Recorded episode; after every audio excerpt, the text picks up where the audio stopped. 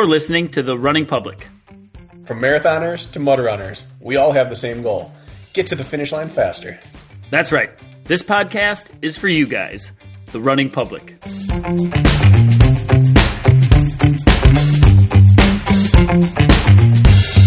This is the running public's Training Tuesday. Training Tuesday is where we talk about training only. One topic, we dive deep, we explore it completely. It's training, it's Tuesday. Training Tuesday. Tuesday, Tuesday, Tuesday. And this episode of The Running Public is brought to you by us and the Running Public Training Plan. This running plan has everything we ever talk about on any Training Tuesday, all compiled into one all encompassing training plan. Now, it's an OCR specific training plan, but 95% of this is just running. So it doesn't matter if you're training for an OCR or a marathon or whatever, it all is in there. Speed work, threshold, hill work, up, down, long run, long qualities, and plenty of compromised running. Everything we talk about is just waiting for you. That's right. The hardest part about creating your own training schedule is deciding what to do the next day or that day. We take care of that for you, which I think is worth the uh, $19.99 a month in itself. It's cheap, right? And you can cancel at any time. If you've been curious about it or you don't know how to put together all the knowledge we share on the podcast into your own training plan, it's a no-brainer. Where can people go find this uh, this training plan and get signed up, Bracken? On our beautiful website, therunningpublic.com, nineteen ninety nine a month. Cancel anytime you want. Click. We're live. I think we're live again. We've been having problems with this system. Looking at the screen is really, really embarrassing right now. 'Cause You're like this tanned golden god, and I'm haunting the screen. Oh, oh, start. What a way to start my Monday morning. Thanks, Bracken. I wouldn't say you're haunting the screen. We've had very different summers, haven't we? It is August 1st as we speak, and I have never, I would say in my 35 years on this earth, never been this pale on August 1st in my entire life. It's really the perfect storm for you, isn't it? It is. I, th- well, I tore my hernia in May. Yep. Got surgery in June. And so that limited my outdoor time because I couldn't really run downhill. I could run flat, but not downhill. And if I'm going to run flat, I might as well watch something on TV. So I didn't do a whole lot of trail running other than that 100 mile week. And then afterwards, I have seasonal allergies that started later in life, and I really react to pollen. And I was so terrified of sneezing that I did not go outside my house for two weeks for probably longer than 20 seconds at a time. Like if I had to get to the car or to the garbage can, I did it and got back inside. And that just dug a hole, and it's been that way ever since. It's not too late, Bracken. There's hope for you. And that vitamin D is important, Bracken, for your immune system. So maybe small doses 20 minutes today, 25 minutes two days from now, 30 minutes four days from now. Just micro dose your sun. What is this? Didn't you use this a sun analogy about getting your tan appropriately and you related it to training somehow in a past episode? I don't remember what that was. Do you? Yeah, take that the lesson right suntan analogy. It's Yeah, all you need to know about suntan? training dose. And and that yeah, exactly. So use For the suntan analogy. Stress recovery adaptation. You can't just go out and sit in the sun for 10 hours a day to get tan. You got to get right on the edge and then back off for a little bit and let it set in. So Otherwise you just peel. recovery adaptation with your tanning cycle, and about this time, uh, a month from now, you're going to be multiple shades different. Bracken. I'm gun shy though. It's August. Sun's at its peak right now in terms of intensity, and I don't have hair. I have no base tan at all. I, I walk outside and I feel like I immediately smell my scalp burning. Let me see the top of your head. Why don't you look down for me? Oh, you still got a tan line there, a bit. It's not. It's not perfectly white. Not perfectly, but you just you only peel your head once before you, you vow to never do that again. I I'm wouldn't know- Jack Bauer level of like sun paranoia yet, but right now I just I have no tolerance. I'm a timid, frail man. Well, you're that rare combination. Uh, what do they call you? Like the black Irish? Although you're not Irish, I believe. Um, I'm 50, almost 50 percent the Irish. black Irish, where you got that really dark, dark hair, but yet white skin, right? It's a rare Mm-hmm. breed there over here in America. So you're holding down the fort, Bracken. That's right. Um, well, it only took me till August to to earn this one, and I got that. You know, um, when you got that big tan line on your thigh, which shows you've been out there like training a lot in the sun, that mm-hmm. compression short tan line. That's how you know somebody's in good shape when they're sporting a sweet tan right there. You know, they put in their hours out in that sun. They've been grinding. That's all I need to know. When I look, when I go show up to a race, I just start looking at man's thighs and I say, "What's his thighs look like? Does he get a sweet tan line? All right, he's been doing his work.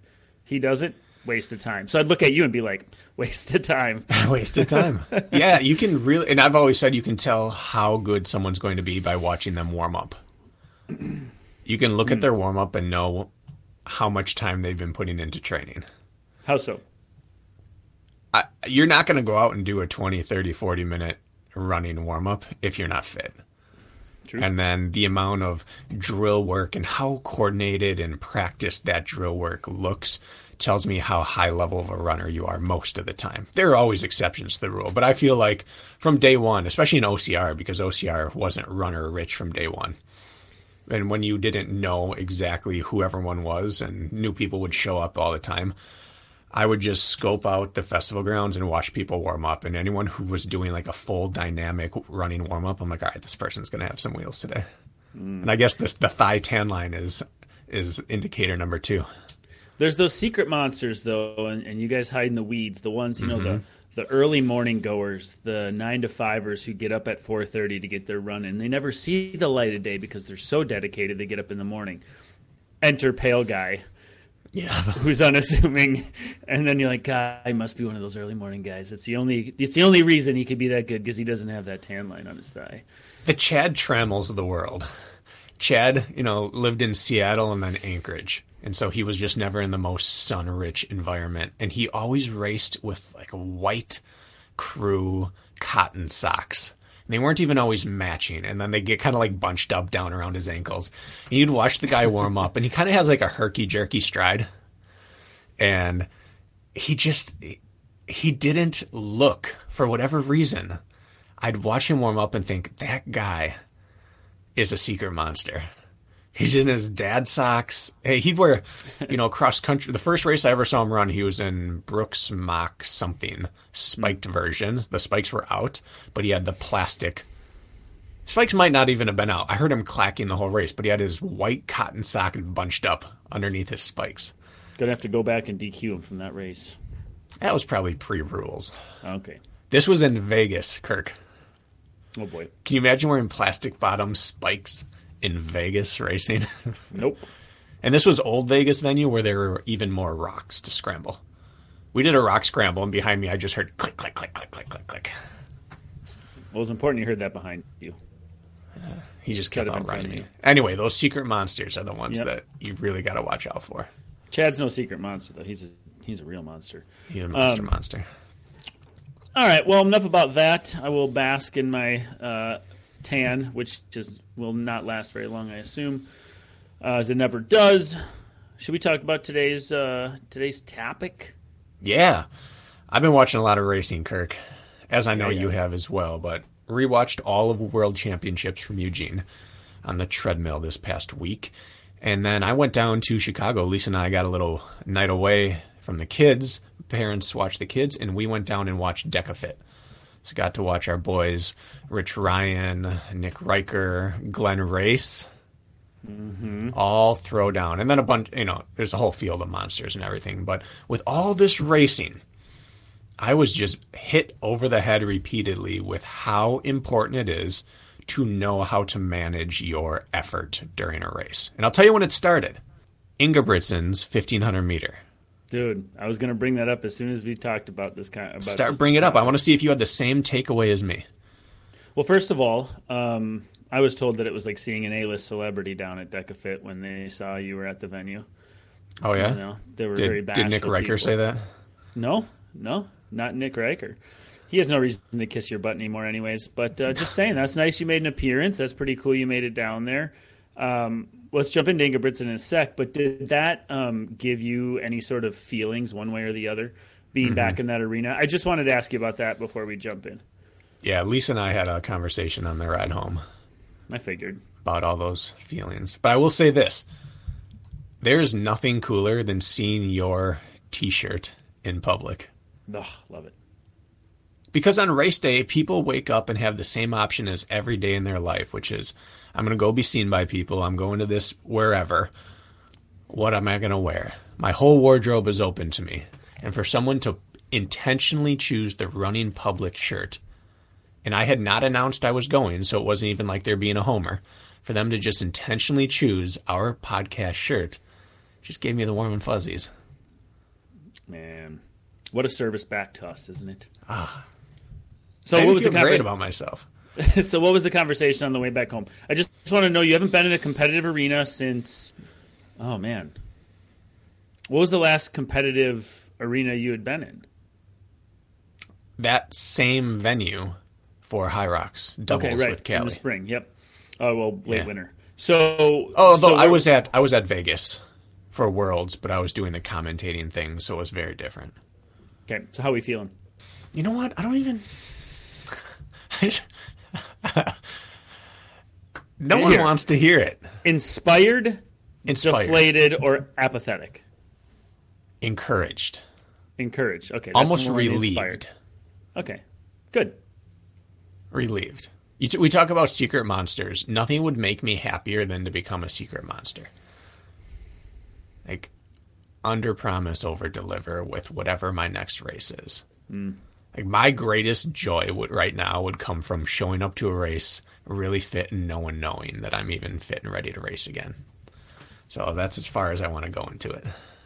Okay. Well, inspired is a good thing to feel after leaving, I would say. But I can tell you that today, and Monday, is day two of a 19 week build. All right. All I need to know. We'll discuss this one offline, maybe. That's Bracken. right. How's that sound? That's right. Uh huh. We got to keep some of the sauce. I might not even tell you. yeah, you're going to tell me. Come on now. Come on now. Um, okay. So Ingebrigtsen. Yes. When you talked about knowing how to gauge your effort and pacing, I thought the only reason Ingebrigtsen lost that race is because he actually managed his effort poorly, which we rarely see him do. He made one of a, ra- a rare pacing and effort mistake in which cost him to lose that race. So that's the first place my mind went. I was going to use that as an example at some point, but we went right to it. I assume that's where you were going with the Ingebrigtsen example. Yeah, absolutely. We talked about it on Race I talked about it on Race Brand last week when we were talking about our takeaways from the meet and our favorite events to watch. And I said that he ran the way I remember running in my senior year of co- of high school when I had won probably like six or seven straight mile races. And at some point, no matter how good and practiced you are, and I'm not him, but in our conference, I was doing what he was doing at the world stage, which is mm-hmm. winning every time you step on the track for long enough that you forget what losing feels like. So I hope that doesn't come off as anything other than I felt the way he feels, but on a very small stage. Let's just call it big fish, small pond. Bracken. I was a big fish in a small pond for a small snapshot in time. Ingebrigtsen, big fish, big pond. I won the indoor conference mile championship, which in our conference was a big. Our indoor conference was the second biggest meet of the year, and for that was like him winning the Olympics in Tokyo. And then he went on a streak. His dad said he will never lose to Timothy Cheruiyot again, and I don't think he's lost to him since. Like his confidence just tipped, and he was a new man. And that the same thing happened to me. I went outdoors and I run like I won like five or six straight miles in a row, running fast each time. And I got to this windy meet at Brookfield East and there wasn't supposed to be anyone in the meet, but I think it was Shorewood. No, Whitefish Bay came out. And I don't know if you remember, but about our time, Whitefish Bay had a really good crop of runners.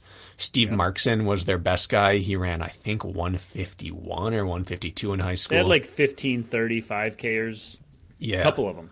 And I didn't know any of them individually other than Markson, and Markson was not running the mile. So I got there two, three, four guys in the mile or something like that, and I decided I'm gonna like make the statement. And Whitefish Bay is a it, the joke is White Folks Bay in Wisconsin. It is a mm-hmm. rich white, very like well-to-do area, and West Allis is considered kind of like the butt crack of Wisconsin in many ways. It's just like considered hmm. White Alice, but like trashy. So we are just opposite ends of the same spectrum at that time. Mm-hmm. So anyway, that just like sets the stage. I had a chip on my shoulder. I went out there and I all the entire season I would sit, move up, sit, move up, and then at bell lap be in position to either blast the last 400 or ride the winner's shoulder until it was time to pull away. And I took the lead on the backstretch of the second lap. Got mm-hmm. smacked in the face with a headwind and thought, oh, this is going to be tough. And just ran the next two laps really hard rather than really fast. Mm-hmm. And fourth lap came, and I was spit out the back and I ran like seven seconds slower than I'd run a mile yet outdoor, and I finished like third or fourth. And it hurt and cost me way more than any other race day. And that's what I saw happen to Ingebrigtsen, which is he forgot for a brief moment in time that he was human and that he has to abide by the same rules of energy expenditure that everyone else on the planet has to abide by. Despite the fact that he's faster than all of them, mm-hmm. he still has a central governor in his body. Yeah, to set the stage there, in case you're not in the know, Jakob Ingebrigtsen was the Olympic 1500 meter uh, champion. We had the World Track and Field Meet in Eugene, Oregon this past, well, it was like 10 days or so. Um, and he was the heavy favorite in the 1500 meters. Went out, ran, and lost. And it was not expected. He, hands down, is the best person in the field, and somehow he managed to lose that race. And and he could have won the race in two ways, which he didn't do either. Mm-hmm. He could have run his own race from the very gun and led from the beginning, ran the legs out of everybody, and was simply the fastest person out there. I believe he could have won from the front. Okay, he took he would take the lead right at lap two and just drove it out of people, mm-hmm. tightened the screws for three laps and won. He also could have sat longer and waited to make his move with about three or four hundred meters to go. And I think he would have drove by, still had enough in the tank to finish in first down the mm-hmm. home stretch. But instead, he took the lead somewhere in the middle there, if I'm not mistaken, mm-hmm. and had his strategy incorrect. And and basically, what he did is he butted win too long. Somebody else ran a strategically better race, made an assertive move to pass him down the backstretch, and Ingebrigtsen took just enough out of his own system, didn't realize it, that he could not respond. Mm-hmm.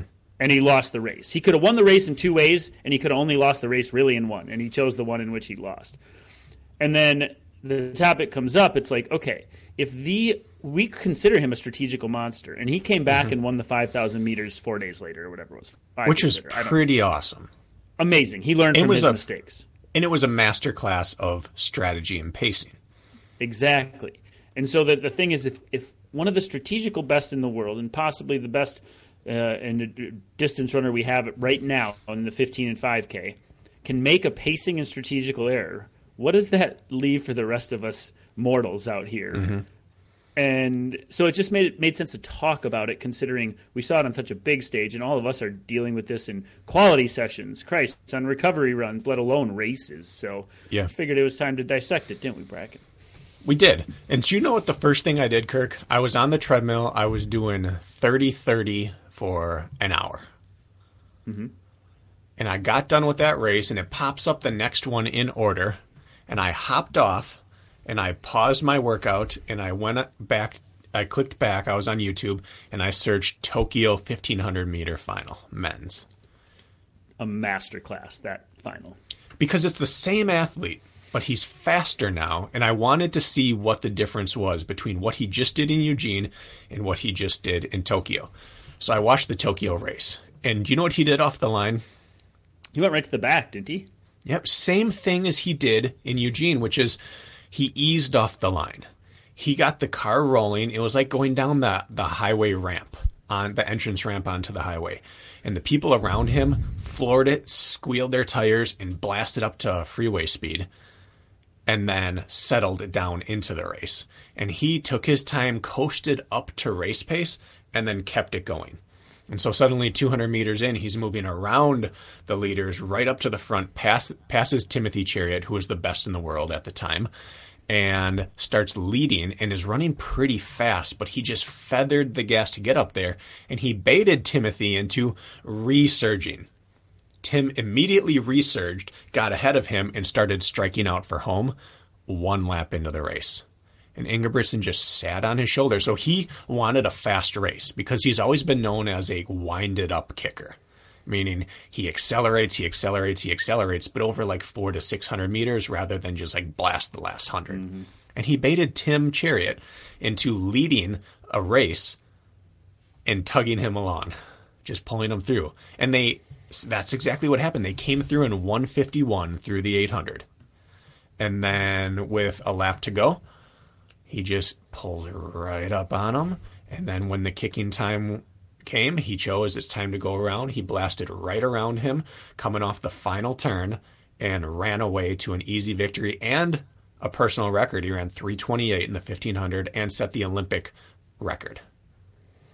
It was just a masterclass, but he never once burnt a match until the final turn. Well, and you think like if you if you want to talk about pacing and, and strategy, it comes down to energy management as much as anything. And mm-hmm. you think, okay, what did Cheruiyot do in that race? Well, he was forced to he hammered the gas off the uh, off the line and then coasted. Then then people come up on his shoulder and he hammers the gas down again and then coasts a little bit. And then he's finally forced to hammer the gas down and keep it there.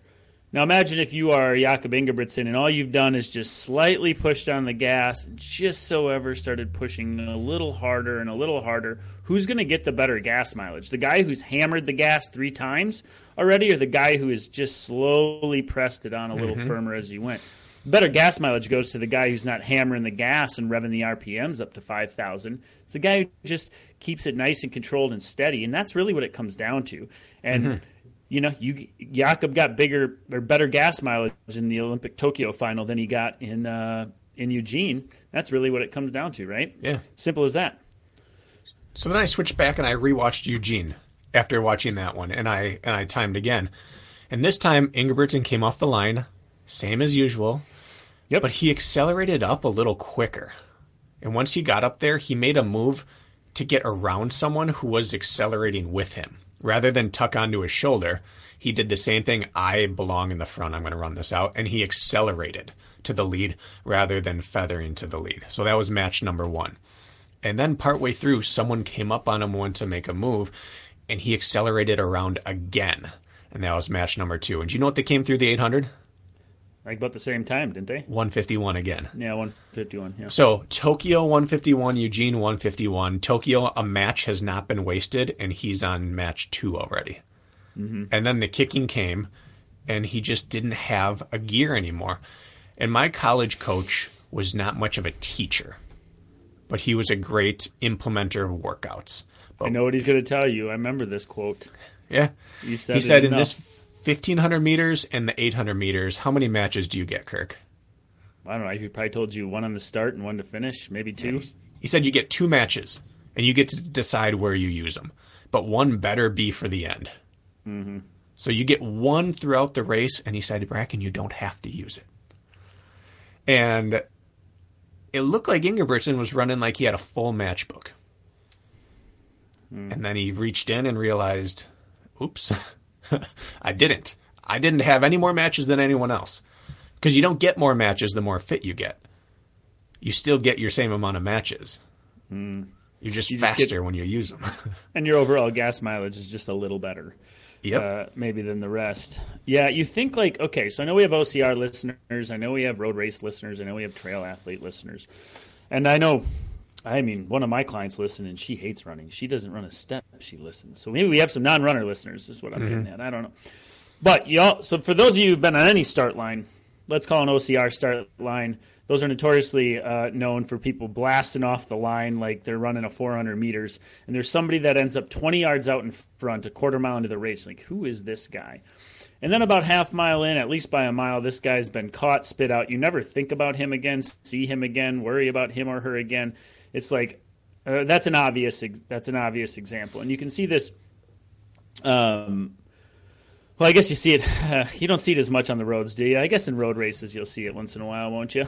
Yeah, yeah, but, I think you do. But the point I'm getting at here is, is everybody feels the need, and we've talked about this on previous podcasts before. It's like as soon as it's time to go, that panic button gets pushed, especially for us mortals, right? Like these athletes we are talking about, like Ingebrigtsen and at the World Final, I was like, these are professionals. They live and breathe this stuff. Um, you may think you do, but you don't in the level in which these athletes do. So, point being is, we hear the start gun go off, we push the panic button, we feel like suddenly time is is not the world is not our oyster and time is against us and we must make up for everything right out of the gates. Now, I can't think of a single time in any race that I've run, OCR, trail, road, where that person has stuck around to win. Not one time can I ever think that person has stuck around to win, nor podium. And I can think of nobodies who have no business doing it, who have obviously been spit out the back, and I can think of really good athletes, like ones who maybe even are favored to win or podium do it, and mm-hmm. still not end up where they should. I can think of Alvaro Vasquez in um, in the Florida race we raced against each other in December in the Beast, shot out like a cannon. And then back in, in Jacksonville in Florida in the sprint, me, Tyler, Veerman, him, Alvaro shot out the front again. I mean, like a cannon went off. He did not win either of those races, and he was very capable of doing so, but he mm-hmm. may have just pushed the gas too hard. So the point being is that playing hero early on typically does not bode well for your overall and best finish. Mm-hmm. And if it's highlighted on the world scene, it's obviously been highlighted a number of times in races you've run. And you know who you are if you are those athletes. Step one, don't do that. Simple as that. That's just the one point I wanted to start with. Um, as simple as it is, uh, you got to hold back early. Yeah. Yeah, exactly. You have this finite number of race credits. It is a currency. And just like regular currencies, you can always spend more if you've saved it. But once you're out of money, you can't conjure up new money in the moment. Like at the checkout line, if your bank account says zero, there's nothing you can really do in that moment when your card's being declined to add more money to your account. Mm-hmm. You can go home and work on it, but like that trip, that shopping trip is done. And all you can do is learn from it. That's the same way race credits are that you can always go faster if you find yourself having more energy. But once you've shot it, you can't do anything about it. It doesn't matter how fit you are. Once you tip over, you've tipped, and that's it. Mm-hmm. Heaven forbid you finish faster than you started. Wouldn't that be a real travesty? It really would be, home? It? it? would just be real nightmare. Maybe feel good for a while in your race oh. instead of like dog shit a quarter yeah. of the way in already.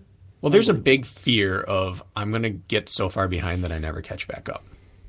And we're not mm-hmm. saying walk off the start line. We're not saying jog off the start line. We're saying you don't start faster than you know you can maintain and move. And maybe pace isn't even the right term because in trails, you're never going to finish faster than you start.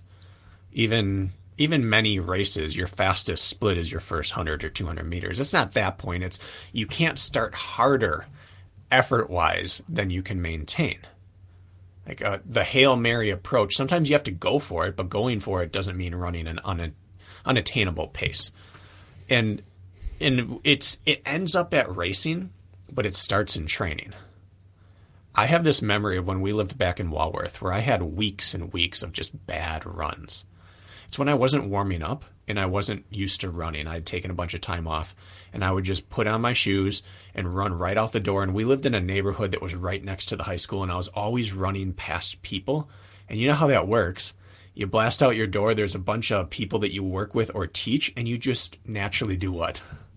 You start running fast. Yeah, you run good. You run well. You look strong. And suddenly I'm one mile in and thinking, oh, I have nowhere to go but backwards. And it was a miserable run four miles, six miles, eight miles. It didn't matter. The only way to get that run back together would be to stop and wait and then restart slow and build back up into it. And I didn't have the patience for that. So for weeks, I just ran poorly until I started warming up again. And then I'd walk out the door, walk over to the complex, you know, bounce around a little bit, do my warm up, and then leave through the back end of the subdivision and start. And then running got fun again. But I was not enjoying running. I was having miserable runs every day because of the same premise for why Jakob Ingebrigtsen lost his his world championship 1500 meter title. It was because I just wasn't parceling my energy appropriately. So even if you never race a day in your life, if you run just for pleasure, it's a whole lot a whole lot more pleasurable if you manage your energy correctly in that run. Well, I'm glad you brought up training because I think that's where we should start with this conversation. Yes we should split it up into training and then into racing. and we're not going to go too far into the weeds, I think, with either. But I think just giving guiding principles is uh, would be important. So, if we start with the training side, um, the bullet points that we want to hit, I think we should cover those, and I'll start with one. Okay. Now, sometimes we like to, like I said, split hairs on here and break things down to a science and get real particular with things, right? And I don't think there's that's always necessarily the best place for a lot of people, especially like um, the everyday runner. Maybe you're not splitting hairs like we are. Um, looking at your quality days, that's typically the first place people are going to either manage their effort well or they're going to manage it poorly. More often than not, especially new athletes or runners, they manage it poorly, meaning their splits tend to get slower as they go. They end up hating their life the second half of the workout, often cutting reps short or not being happy with how they, they finish up. And I'll tell you what, there's not much worse than finishing a quality session on your lowest note, and there's not much better than finishing a quality session on your highest note. They're very despairing as far as how you can feel leaving those. So, if you're one of those who does not know your effort well, or you or do not know how to manage your effort well, because history has taught you that, there is no rush.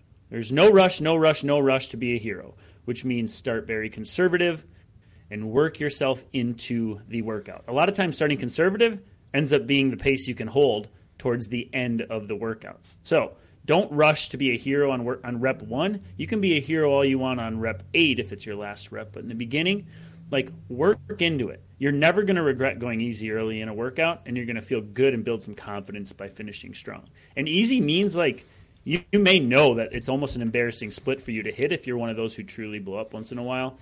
So um, starting there. And then the second thing I like to tell people in this instance, as far as workouts go, whether it's a tempo run or it is an interval session, is when you look, you got to think to yourself, like, if this is one of your quality days, and I simplify this for my newest athletes, the ones who we don't dissect too much early. It's like if I'm going to average out my splits for my intervals, how am I going to run the fastest overall average for all of my intervals? Go out too hot and die later, you're going to leave some time on the table. Go out too, too easy uh, and make up time at the end, and you might, again, leave some time on the table. But the idea is is to how can I manage my effort so overall I average the fastest time or accumulate the least amount of time. And usually people can get on board with that and saying, "Well, I know I need to hold back early because I don't want to die late." But mm-hmm. overall, the quality of your session, typically my sessions anyways, when I'm done with them is I look at them and say, how fast did I average? I don't care where I started or where I finished. It's the bulk sum of the work. And that will always show through in a workout, and it always has time to show through in a workout. Doesn't need to mm-hmm. show through in rep one. I know I'm rambling a little bit here, but you get the premise. So I want to start with that that point there. That's exactly it. And and what that leads into is what is the purpose of any given workout? Where there's always the internal component, like the biological, the the the systemic, the chemical processes that you're working on improving, whether it's lactate tolerance or working at a heart rate above VO2 mm-hmm. max, whatever it is. The there's that in, component. Yeah, we'll call it the metabolic, the internal workings that you're trying to improve, and then there's the physical. Your stride, your ability to use the same foot strike over and over and over again.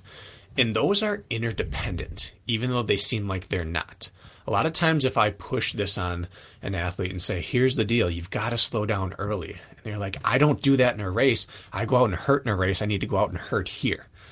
Well, neither of the things we talked about had to do with hurting. There's an internal process and a mechanical process, but neither of them had to do with toughness. So just going out and hurting in a workout so that you can hurt in a race doesn't really work on improving your fitness. It makes you tougher mentally for a short period of time. Mm-hmm. So I, I, think just framing the purpose of what am I trying to accomplish here, and we're assuming we're talking about quality workouts here. But if you if you're trying to work on the internal and the external, the best way of ever doing that is getting the most possible reps in in the best possible way. And that means not blowing up. If you start really fast, you're not improving internally any more than if you started at the correct pace or slightly under but you're guaranteeing that your last few reps can't look like the first one. So you will be practicing a stride that isn't really the mechanically sound one you want to use. And internally, you're doing this crazy yo yoing of crazy effort and then slowly fall off and die and maybe try to fight for the final rep. It's really not accomplishing either side of the spectrum of what you would set out to do if you were doing this like in a lab. You bring up a great point, actually, something I'm really glad you touched on because I would have missed it. And that is just because you're not running your absolute fastest and hardest early in a workout doesn't mean you're not getting great benefit because biomechanical efficiency and running efficiently at fast paces is mm-hmm. as important as the metabolic systems being worked. And just like you said, just because you know you're holding back early in a work a workout by running slower than you know you're capable of, you're still running biomechanically efficient there. And that's important for opening those pathways. Even if you're not wrecking yourself and working so hard and hating your life, doesn't mean great benefit isn't being made. And then later in the workout, if you do go out too hard, those last reps, your biomechanical efficiency is out the window. You're hanging on for dear life. Now, yes, mm-hmm. you're working your metabolic processes, of course. Your lactate is oozing out your ears, you're so full of it. But you've lost your biomechanical efficiency. And now, even though those are good metabolically, they become garbage reps biomechanically. And that's training poor habits. And so it's, and again, and, and in past episodes, we've talked about going out harder and testing yourself in races and swinging for the fences. And there's a time and a place. That's not what this episode is about. This episode is about managing your effort. And so the biomechanical efficiency piece, Bracken, is actually really important. And I don't know how I went to brought that up. I don't think, I don't think I would have on my own, but damn it, that's, if I say half the reason we do some of these quality sessions alone is for mm-hmm. that piece, and you can just ruin it by squashing it early and then limping home. And so it's yeah. a really good point. Watching all these races throughout all my surgeries, I've got to watch a bunch of people develop as athletes. I start watching back in 2012 a bunch of races, and now a decade later, a lot of the same people are racing. And you get to know them kind of as athletes. the way that people feel like they know us because they hear us a few times a week. I feel like I know these athletes because I watch them run a few times a week. Mm-hmm. And there's very clearly the long, slow twitch, long distance, slow twitch runners who can run a fast mile. And then there are the speed athletes who can extend up to a mile. And they all run about the same time.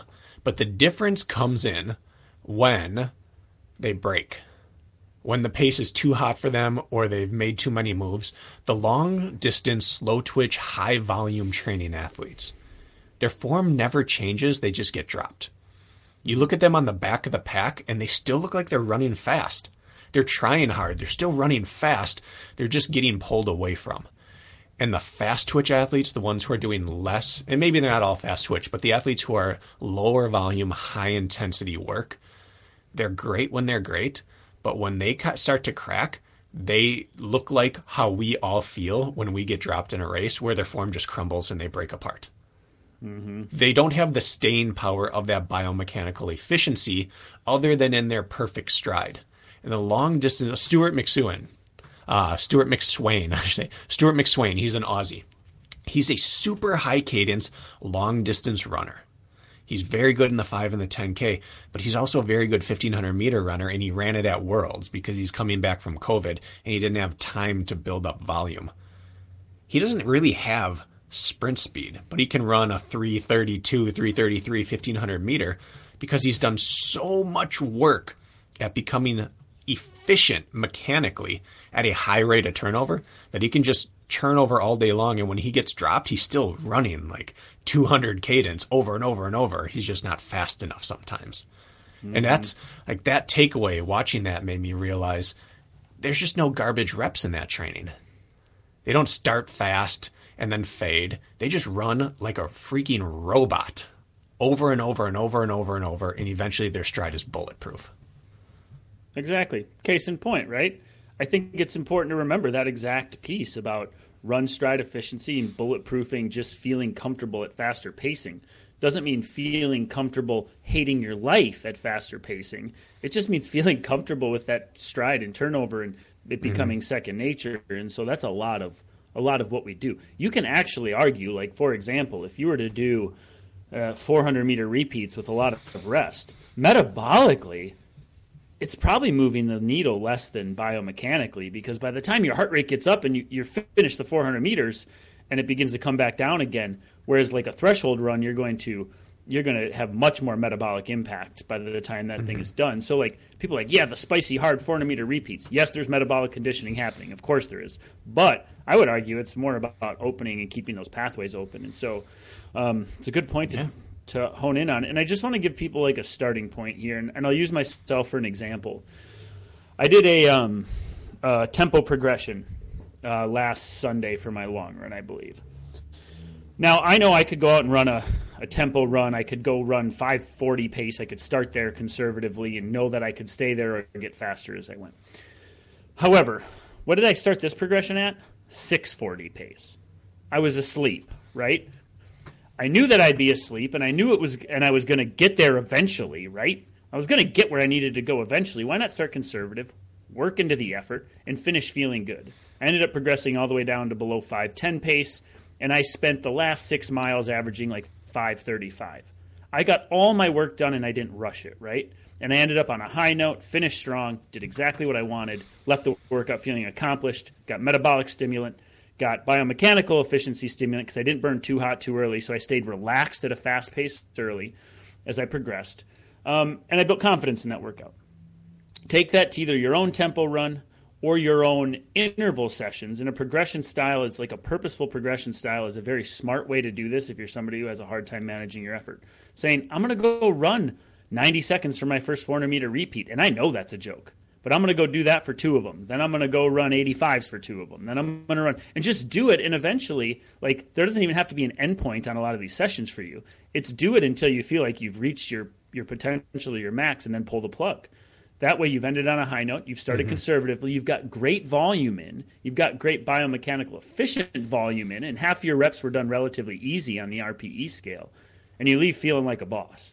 Like it's okay to start things that way because you're going to get your stimulation later in the workout metabolically. So I just wanted to outline that that potential style for people. I know yeah. a lot of people write their own programs and it's like I'm going to do 8 by 800 meters. Well, maybe you just say I'm going to do 800 meters. And I'm going to start at 630 pace and I'm just going to keep progressing until I can no longer do that. And then my workout's done. Maybe it's 6, mm-hmm. maybe it's 12. I don't know how many reps it'll be. That's a really good style of workout for somebody who doesn't know how to manage their workout effort. Yeah. That's a little hot tip for you. Yeah. Are there more effective ways to metabolically progress? Maybe. Are there more effective ways for learning what your best work rate is? I don't think there is than a cut down, than a progression. Yep. That's the way you find where your floor and ceiling really should lie. Yep. And the human body, physiologically, really responds well to doing things gradually. Our body can respond and adapt to many, many things, but you can't throw the full bucket at it right away. But if you introduce stress gradually, the body is incredibly resilient. I mean, that's the entire principle of training and of mm. sunburn and of drug tolerance, you know, anything.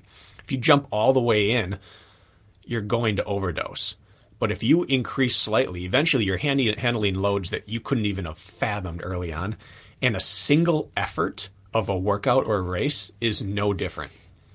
We see time and time again athletes PR their 5K during a 10K or PR their half marathon during a marathon. And the reason that happens is twofold. One, sometimes it was an old PR and you arrived to the new race in better fitness. But more likely, the answer is that you didn't set out to run hard for a 5K, you set out to run well for a 10K. And in the middle, you got rolling, and your body responds well to small increases in pace.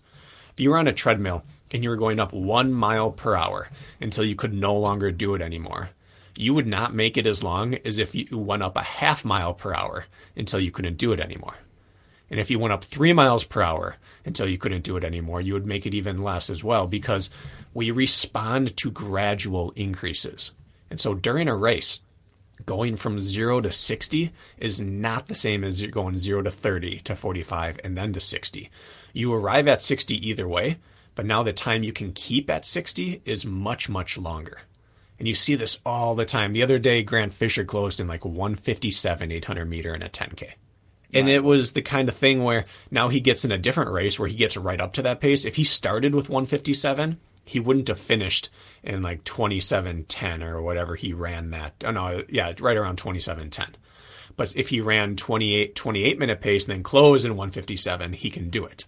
Your order of operations matters in running because we're not purely a mechanical machine. Your brain can handle small increases in pain really, really well. Really yeah. well.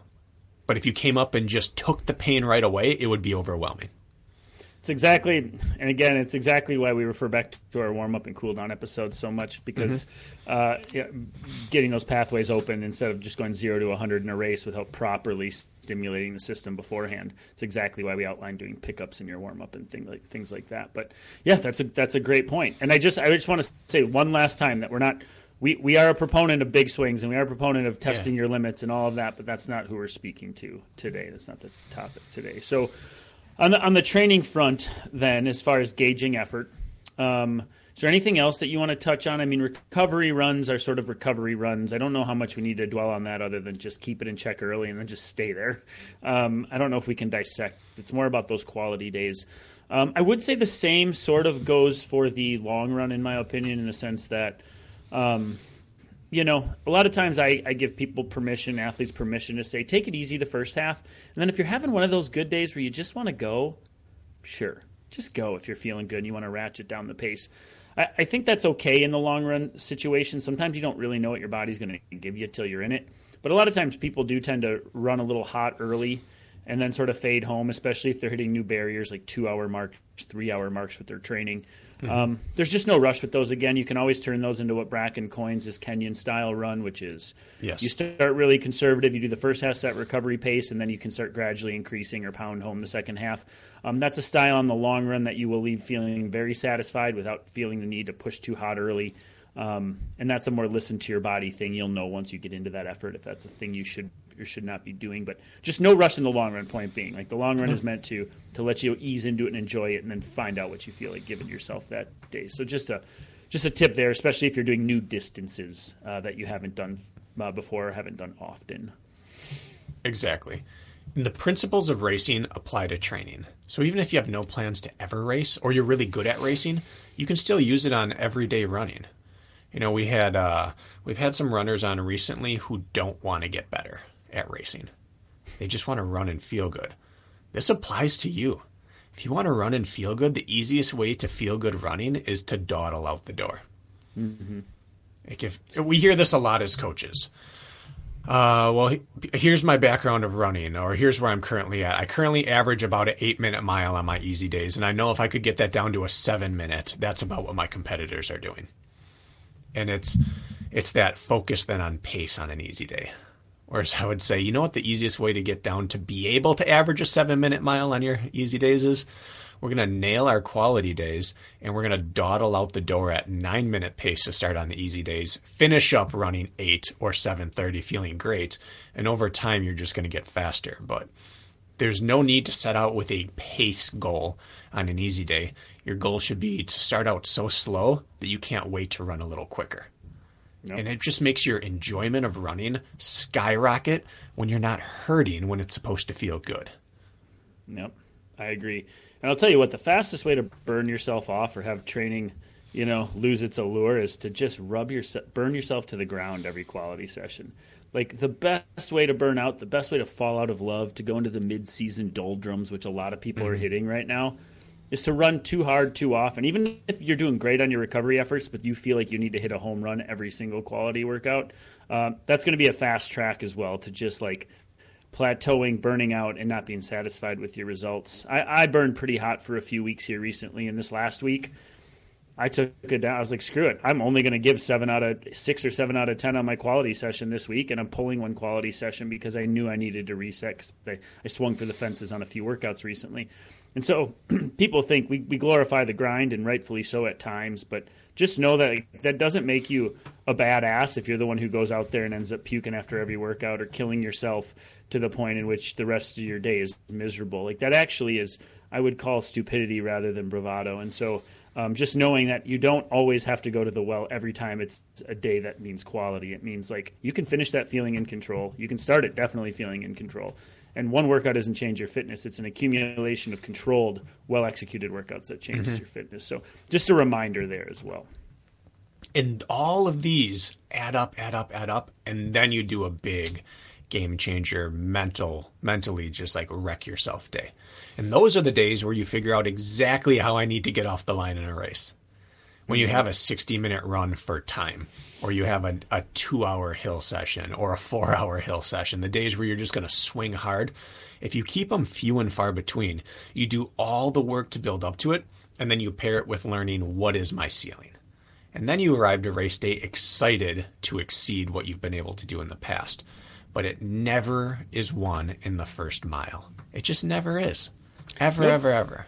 No, it stuck with me uh, oddly enough, and I think I don't even think John Yatsko said it himself. I think you had referred to him telling you this in a conversation. Maybe it was on our episode with him. He just said, "I like to like I like to train easy, and I like to race hard."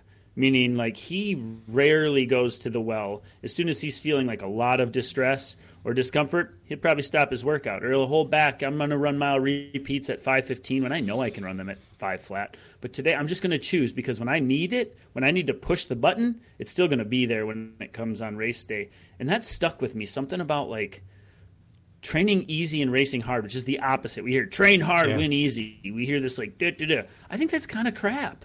I mean, there's its time and place, of course. Mm-hmm. Train smart, win easy. Not train hard necessarily, win easy. I just, I think there's something to that, and I think he was onto something there. And so I, I remind myself of that so that I'm not just completely in the dirt when race day comes. I actually have Yeah. some buttons still to push because I haven't fried myself every day in training. Yeah, it's it's perfect. Remember that series of questions we posed to people how to approach racing? You should be able to answer questions throughout the races. Can I maintain this the entire time? Every workout, every race needs to start off with yes, definitely. Mm-hmm. And then the next one is I think so. And the final answer is I'm not sure. You can't hit I'm not sure until there's not enough time left to find out the wrong piece. If you hit I'm not sure on your first or second rep of a workout, you're in trouble. And you're giving up on the six or eight reps of yes, definitely, I think so, that are really improving you long term. If you hit I'm not sure two or three in, you're only going to get five reps. So good. Or you're going to get So 10 simple. crappy reps. So simple. So- Quarter way into your workout, it should be like, can I maintain this? Yes. Halfway in, I think so. And with a quarter left, you go, I don't know, but I'd like to find out.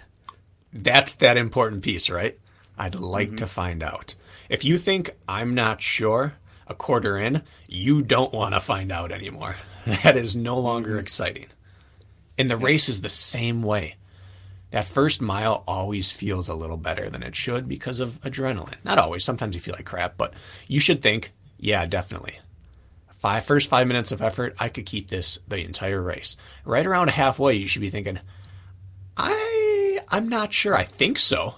I think I can keep doing this. Mm-hmm. And then when it's time to push that button, it should be I don't know. I don't know what's going to happen here, but I'm excited to find out. Mm-hmm. Closing the race is the only way to really maximize it. So the five, I went back and looked, Kirk.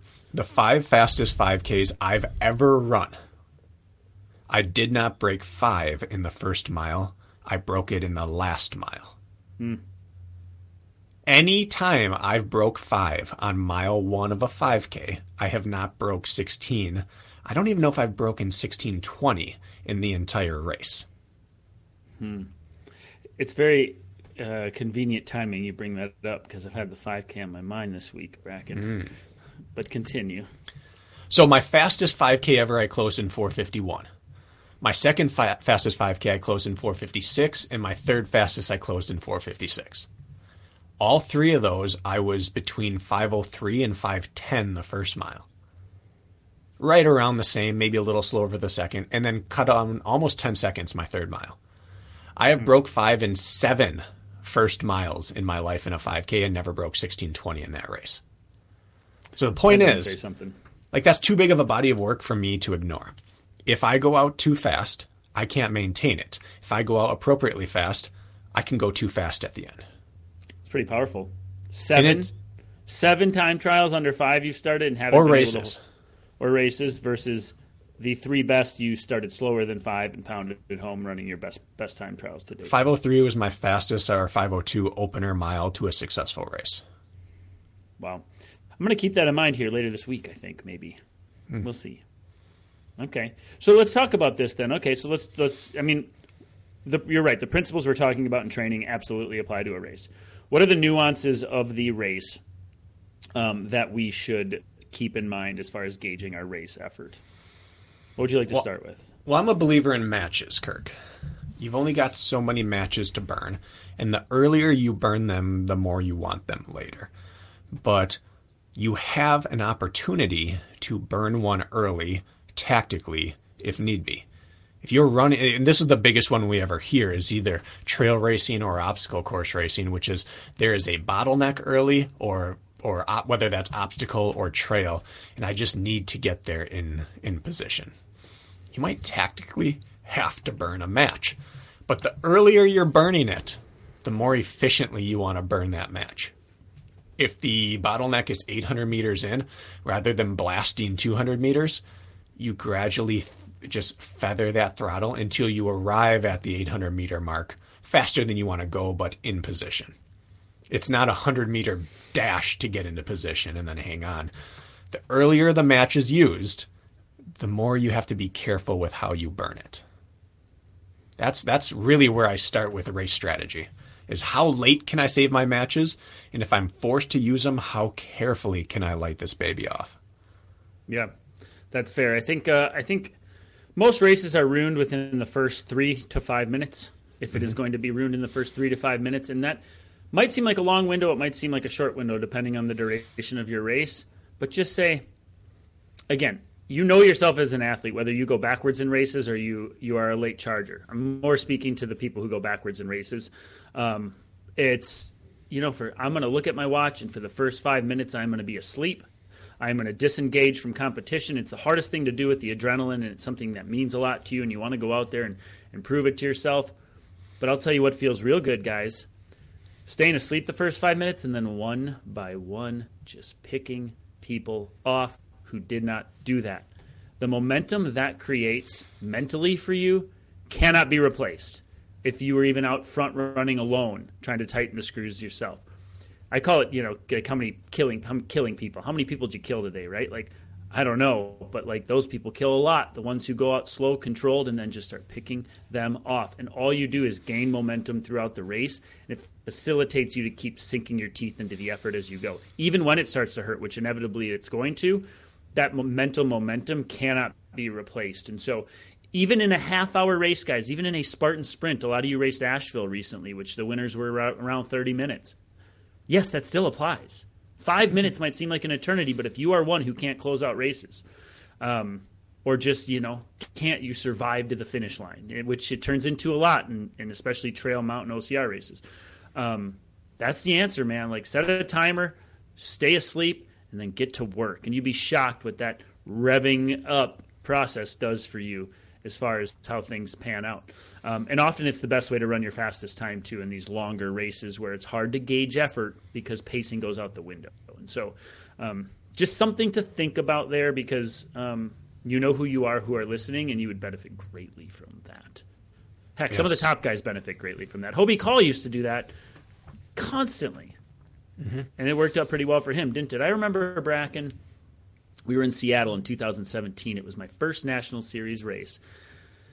And I, I ended up going out hot, thinking I was hot shit. I blew up, took 17th, and it was the worst last 45 minutes of a race of my life. I thought I was going to go out there and jump right onto the scene. Well, I got my humble pie, of course, and in hindsight, of course, I was that was going to happen. But I was running right next to you.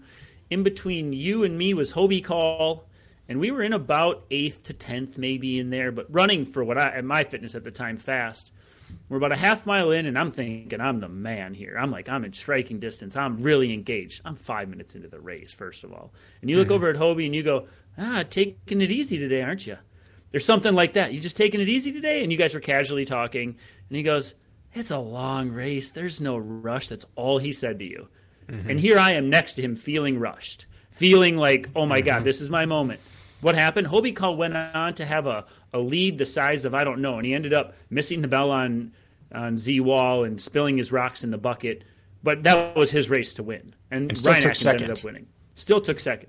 Point being is that what a lesson to learn right there from the master himself in in U.S. National Series Super to say that to you, and it stuck with me always. And ever since then, unless it's a rare exception, I've thought that and reminded myself. And that was maybe Yes. almost a mile into the race. So, uh, long-winded way of saying bide your time. The best even do it. Now, remember that we've been- conversation, by the way? Do you remember that? Oh yeah, yeah. In that stretch of running, I was a little overextended, but I was also not trying to run up front with Fergie and Botris and Killian whoever was else was out up there, Woods. Killian. And it was reassuring to hear Hobie say, "Yeah, we've got time, man. we've got time," and we did. I think what happened that day.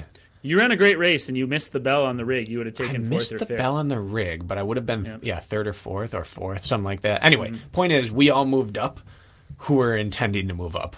I didn't. and those intending to win the first part moved back.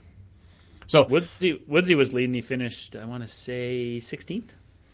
that was a fast start to a race. Sure was. Continue. So here's what I wanted to end with today, Kirk. Yep. A little exercise that we can do out loud and anyone at home can listen to and do along with their own hierarchy. So I want to end with the greatest of all time, not a debate, but just list in running, in triathlon, if that's your thing, in OCR, in mountain running.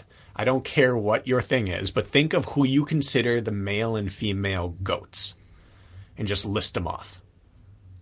So I'll start. If you look on the track and on the roads, the goats are Kenenisa Bekele on the men's side, Haile Gebrselassie, Eliud Kipchoge. I would put, um, you have to put uh, El Guerrouj up there. Are you saying, did you say the track and the roads? track and roads.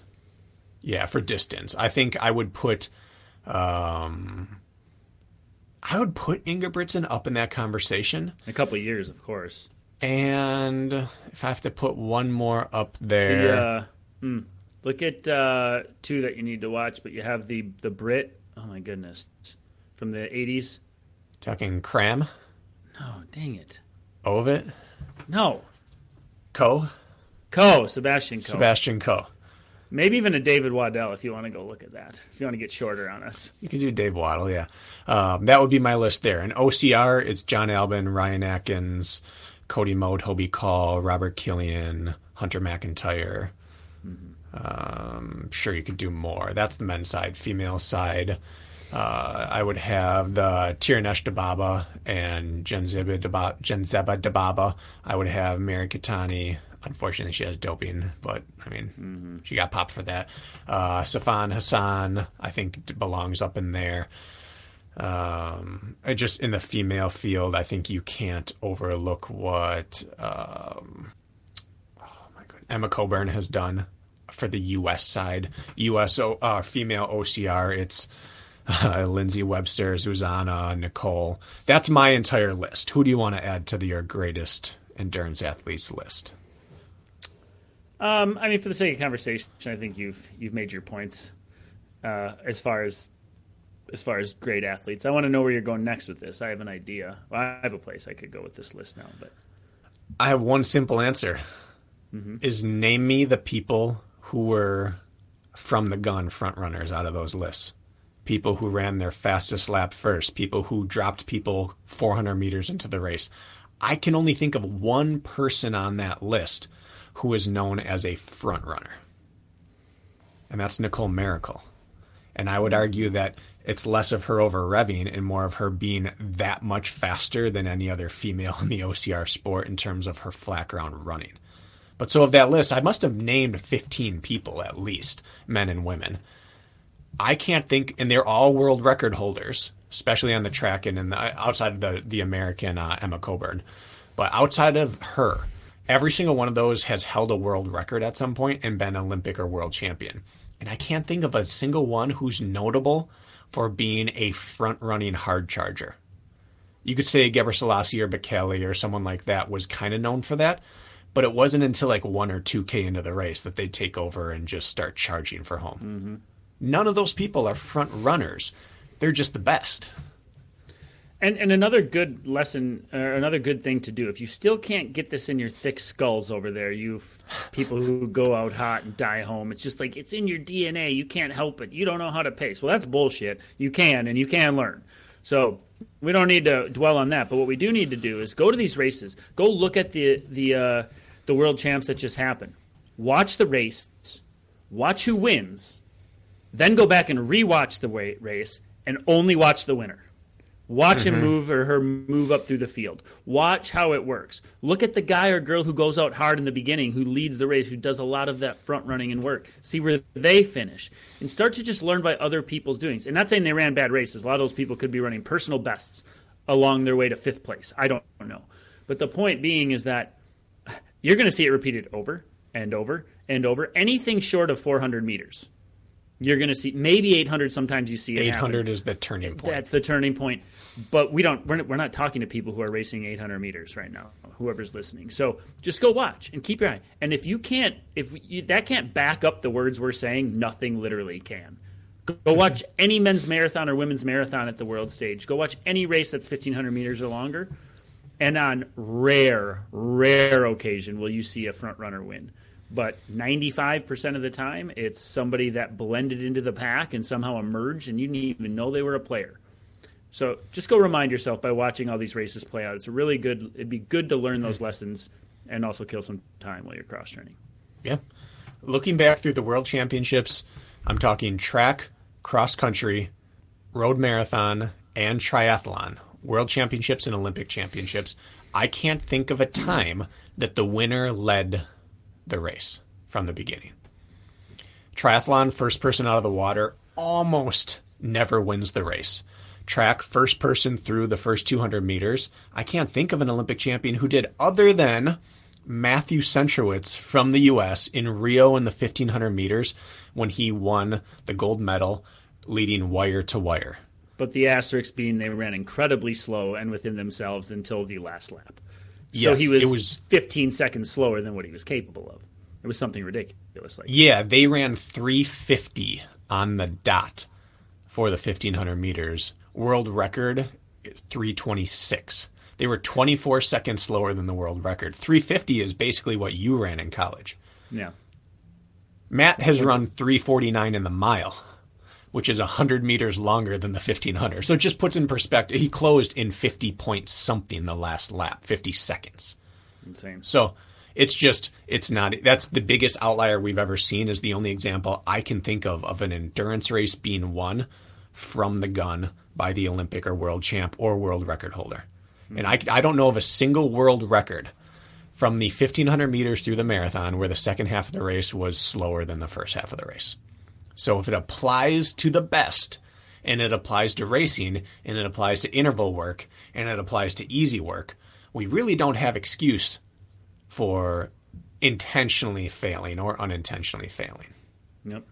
Yeah, the men's marathon in the U.S. champs or the world champs was a great example of that. They were running three O's in the kilometers early, and the gentleman who won started throwing in two forties halfway through negative split. Oh, they're only on two twelve marathon pace. It's going to be a slow marathon.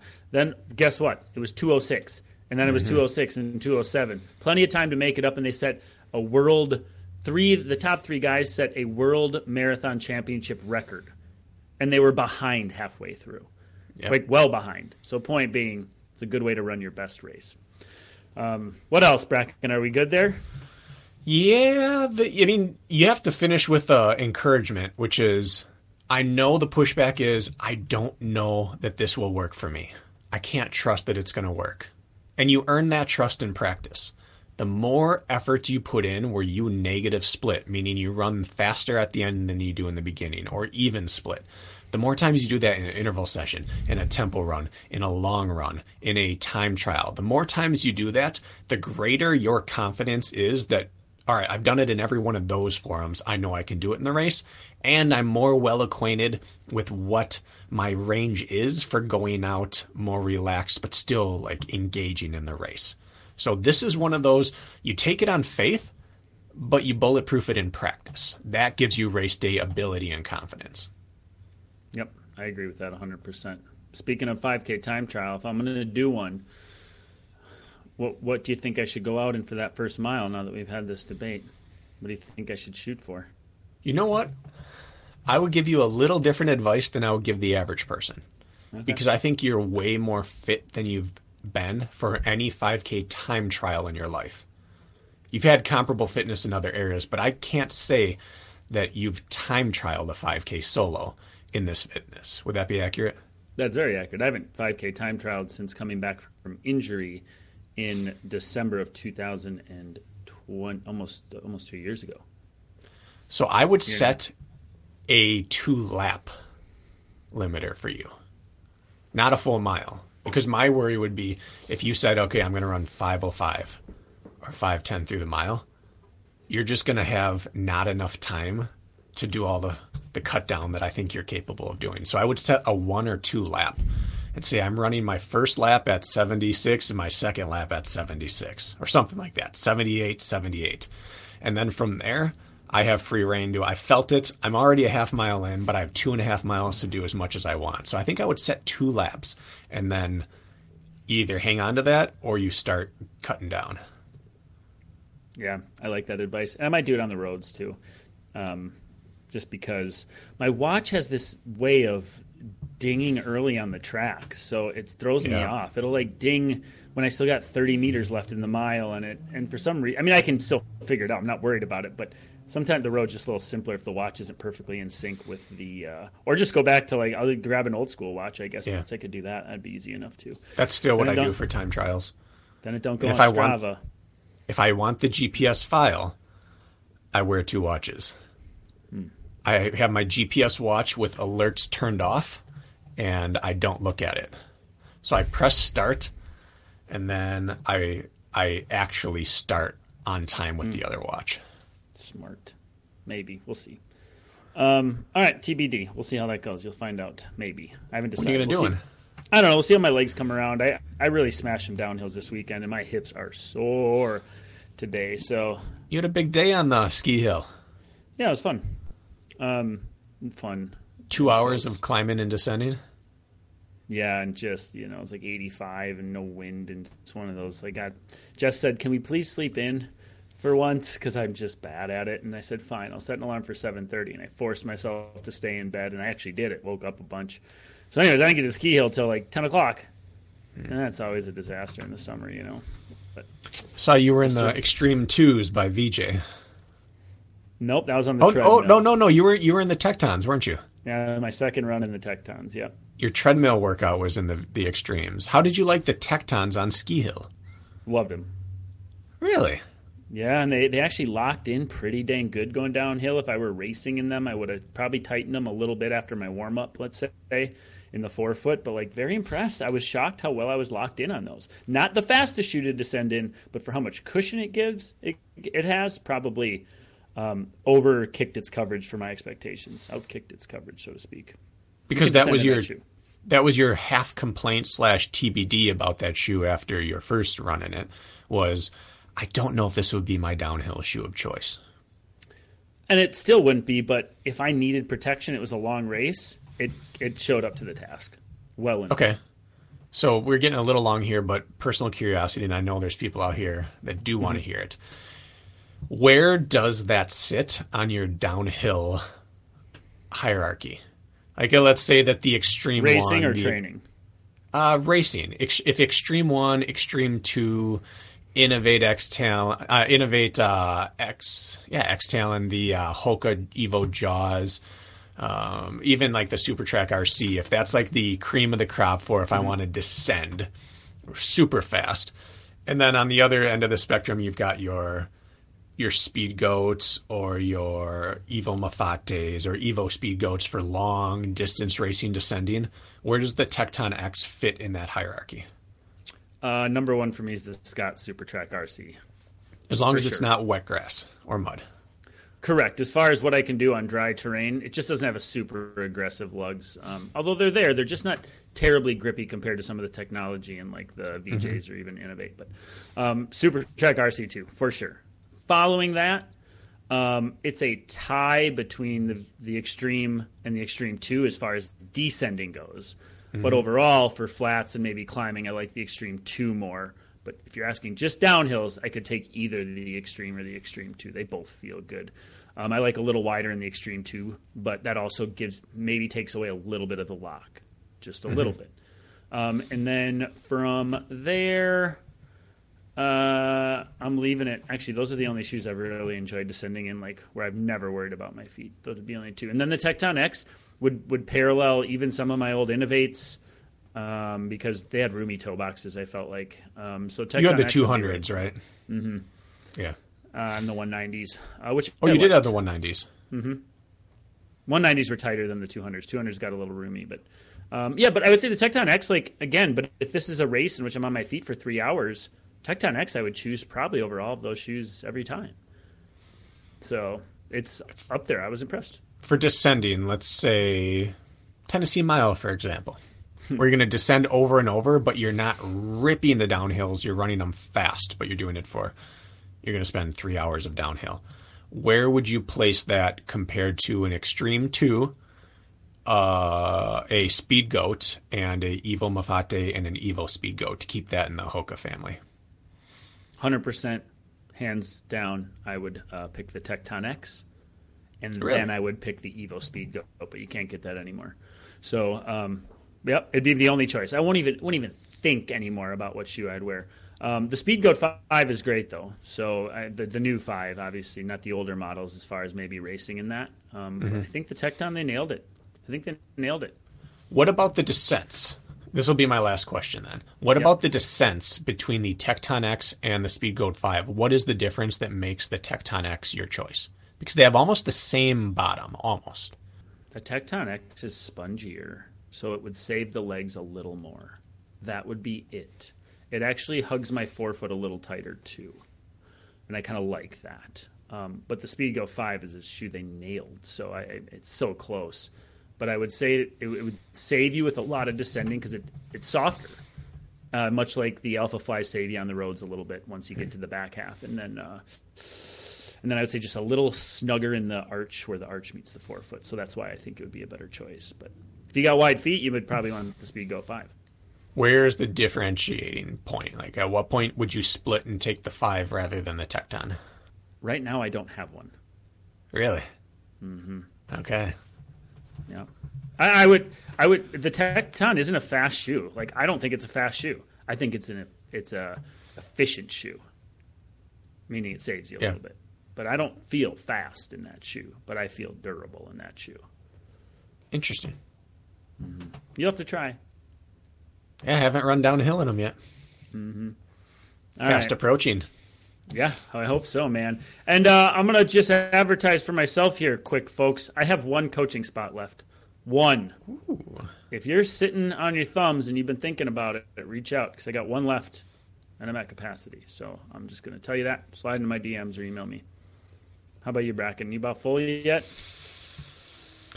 I would say I have two to three, but I'm not necessarily looking to fill them. Yeah, I got you. Like I, I like where I'm at. I think I could do two to three more, but I always usually keep one or two for people that I know or have worked with in the past who are coming back from something. okay. So that's a very vague answer. If you Okay. know me, I probably have a spot for you. If you don't, I'm probably at capacity right now. That's a fair answer. And uh, and if I don't know you, I have a spot for you. And if I do know you, I could probably find some room. We'll call it that. But um, anything else? Any housekeeping? I'm right about where I like to be, though. Cool. I don't know about housekeeping. I got to get on getting us t-shirts, folks. I've been getting messages about it. I just got to get on it. I got to do Yeah, it. I think it's I'll do it. Yeah. I just got to be willing Okay. to say goodbye to like five grand up front to order t-shirts. That's always like the painful part. And then trust that people will buy them after I get them. That's Yeah. always like the hold your breath moment. All right. I haven't talked to you about this, but I want to float the idea of a destination running public race past the audience. Okay, I'm listening. I was chatting with Jared Price, who uh, Les Cowan is now referring to as the teacher's pet since I bring him up a lot on the podcast. But uh, we were discussing the idea of maybe doing a destination race. I had talked about doing that Seven Sisters race in Ireland last year, and a few people had messaged and said, I would travel and do that race. And it got me thinking, what if there was just a big Airbnb for running public listeners, athletes, and coaches, and we went and did an like a truly, and I don't use this word often, a truly epic race, and we all Me kind you. of Me and you go choose the course, mark it up. We do it all. Yeah, we, it's a course we decide is a great test of an, an endurance athlete. It's like a, a destination style race, and it's an open invite to anyone who wants to train towards it. Let's all like let's let's all mark this on our calendar and go do a big, probably mountain based, epic scale race, and and all you know schedule your travel so you're there around the same time. You know, have a big Airbnb. You can just like a mixer of an endurance like minded people and go do. Like it'd be kind of like if it was Ireland, Seven Sisters. It'd be kind of cool to show up with like fifteen or twenty running public people and just all go out and try to thrash ourselves on the same day. We've been talking about the training camp, and I think a race would be the easy entry point to that to gauge interest and not have to like like you said, put up 15 or 20 grand of putting on a camp and not sure if it's really what's going to work out or not. I think meeting for a race would be a good proof of concept and a lot of fun for a lot of people to do and kind of join along on each other's journey.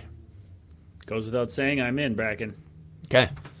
So I have a few ideas about where. If you have requests or information, or if you just like the idea, reach on out. Yeah, non altitude mountains. Duh. Let's go pick a spot where it doesn't exclude people who live close to sea level, but still got some gnarly mountains, which there's plenty of opportunity. So let's just not put it in the Rockies. That's Yeah. start one. Then we can go from there.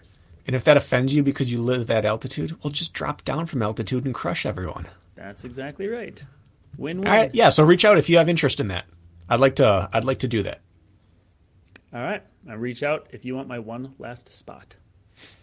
Talk Seeing people it. at DEKA showed me that there's a social component to this that we can we can engage deeper on. I like it. All right, All guys. Right. Thank you for listening. Hopefully, you got something out of this one. Ciao.